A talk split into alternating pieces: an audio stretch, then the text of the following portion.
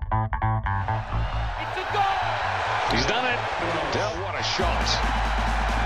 This is a News Laundry podcast, and you're listening to Just Sports.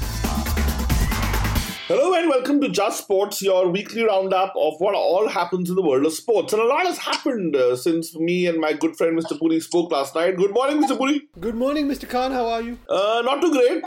I could be better, but uh, like I said, this is something I was uh, expecting, so I'm, I'm I'm actually used to it. It's not like a bad deal. And we're actually talking about Tottenham Hotspurs versus Manchester United and three 0 which was, in my opinion, a very unfair result. I mean, it's not that United played badly, but we will discuss that. We'll also discuss the Asian Games. We'll also discuss the catsuit and Serena Williams uh, controversy whatever you want to call it, and India's famous win because that was something that uh, you know a lot of people were not expecting. But let's start with India. I mean, India, the cricket win, Rahul. I mean, it was it was a clinical performance by the Indians because we were not expecting it. I think you and I spoke about it, and we we were we were you know you and I had kind of predicted a whitewash, and we had yeah. said that you know it's going to be, but the Indian team has actually shown that it's not the Indian team of the past. It's actually yeah, no, shown, and I think a lot of credit has to be given to uh, Shastri and and uh, Kohli for.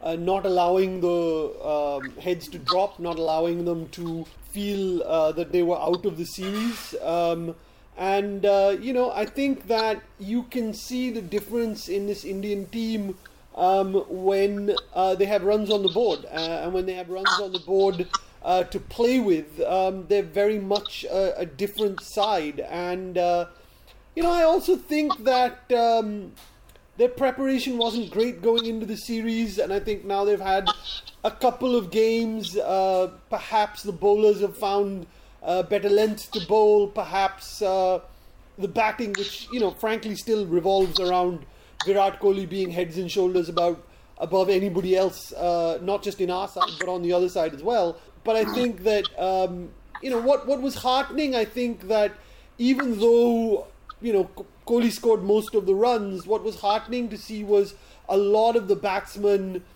thinking about how they got out in previous games uh, changing the way that they wanted to play, batting a little outside of their crease, uh, perhaps batting a little more towards off stump. And that just goes to show that I think that, you know, they, they're they're thinking about applying themselves in these conditions, and that was a good sign. Yeah, I think what and, and, and what you rightly said, Rahul, and I think a lot of credit should go to Shastri and Kohli because you know what you and I were fearing was a kind of a melt a, a meltdown from the Indian team, and you know they're not being able to mentally be strong enough to come back after those two defeats. But I think what this test match showed was that they were mentally strong enough to come back because the batsmen, even though they did not get the big runs like Kohli did, you know, Kohli was obviously, like you said, head and shoulders above. But the, the Rahuls and the Dhawans and the Rahanes, you know, they were willing to grind it out. They were willing yeah. to be there yeah. and say, we are not going to give in without a fight. And I think that was the most important thing for the Indian team. And now I honestly fancy them to come back in the series strongly. Yeah, no.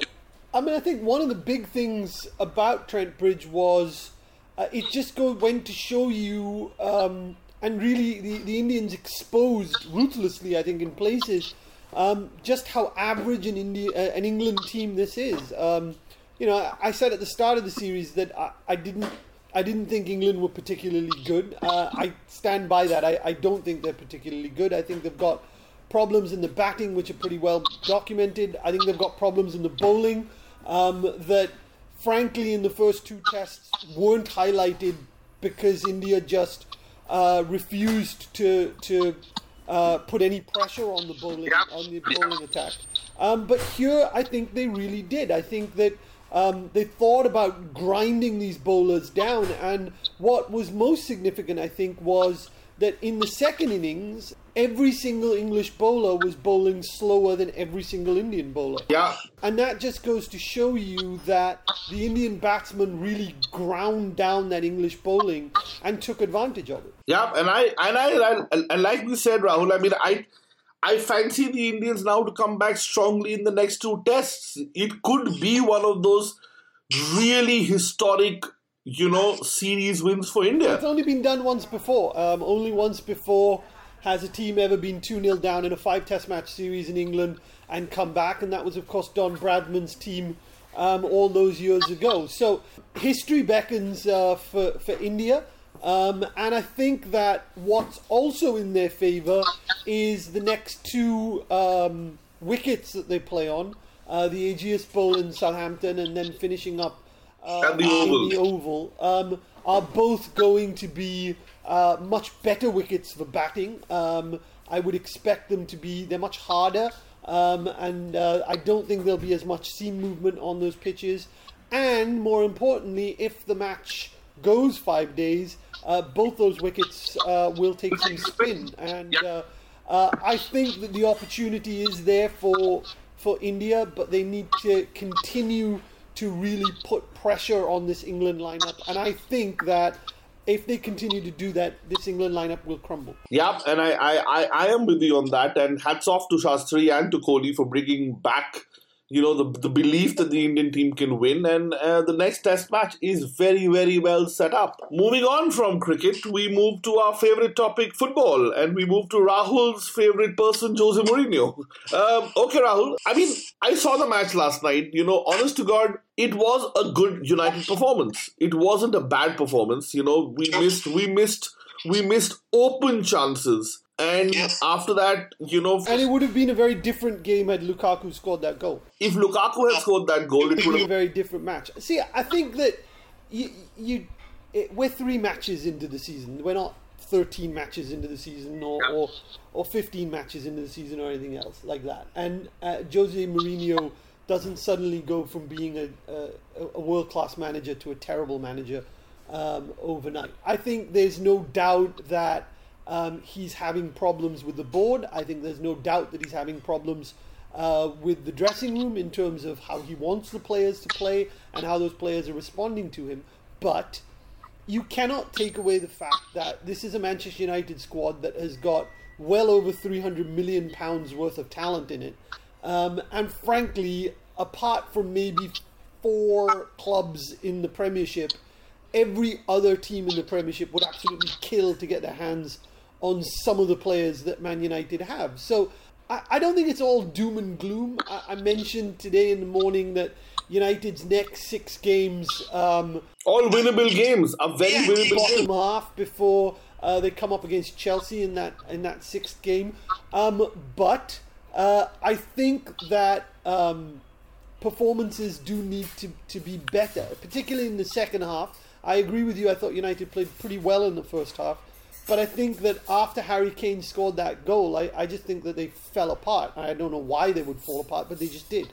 Yeah, but I think you know the one thing, Rahul, that you know, which, which, which, I mean, as a United fan, I think the problem right now United is facing is that unlike the great teams of not just Alex Ferguson, you know, of all very successful teams, we don't have a settled eleven. You know, the settled eleven is a big problem, and No, I mean, I, I don't think it's it's just that. I mean, I, I just don't think United have a very good defense at the moment. I think yeah, the defense is the defense is shite. for all his uh, attacking uh, wonder uh, that he built his teams around, he first and foremost built his team around about being extremely resolute at the back.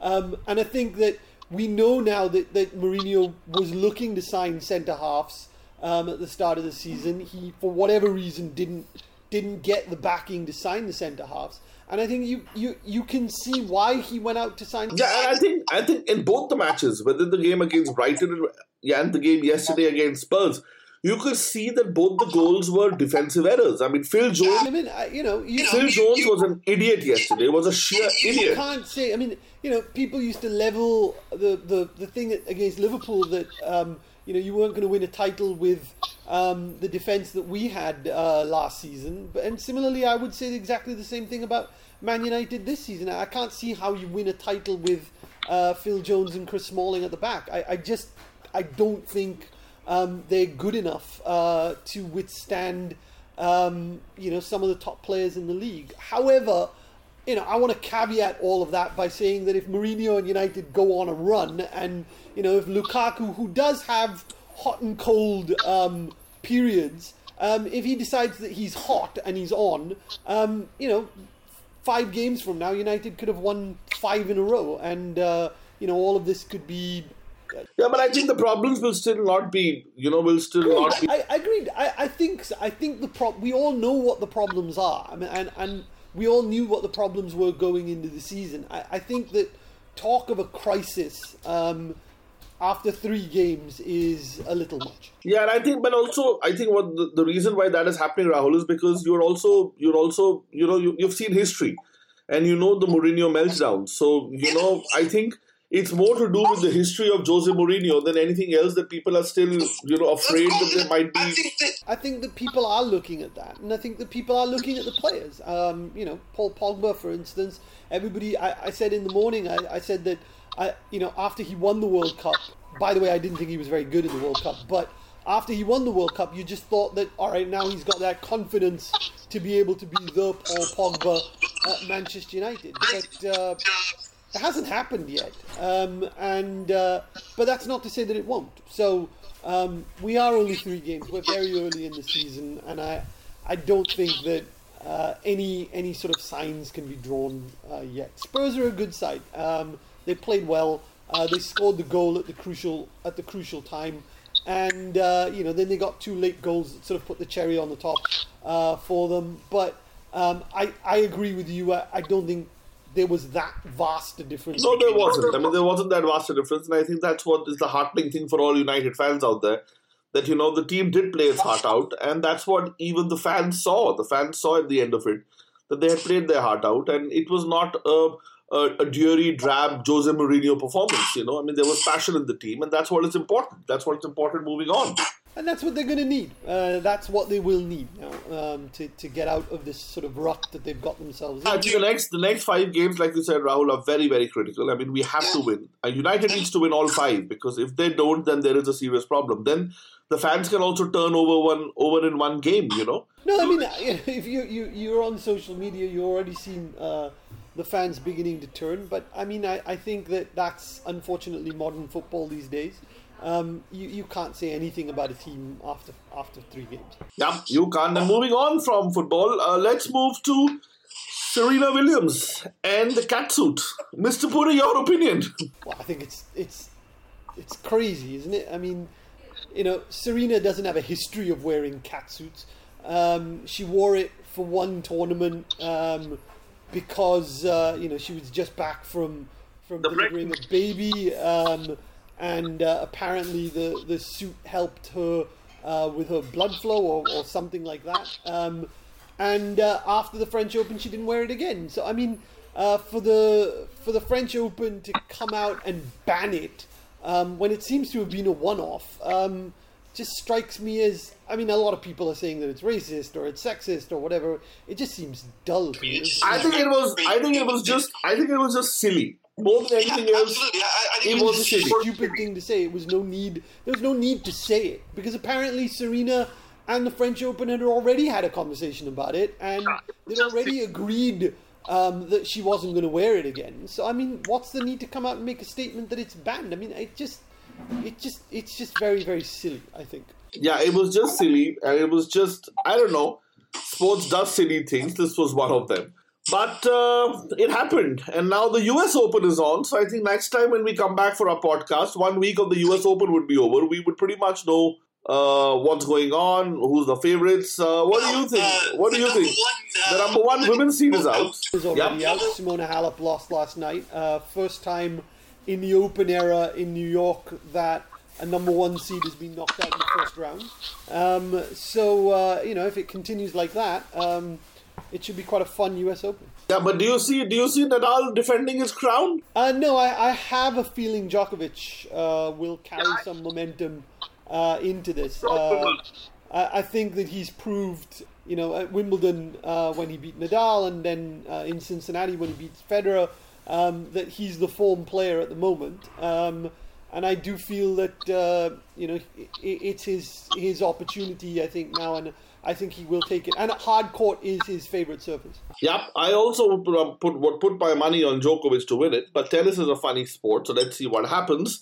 Uh, that's all we have time for, unfortunately, this week on Just Sports. We'll be back next week with Mr. Puri because Mr. Puri is a busy man, and getting him and getting his time is a tough one. Oh, come on. I, I'm not the busy one at the moment. You're the busy one.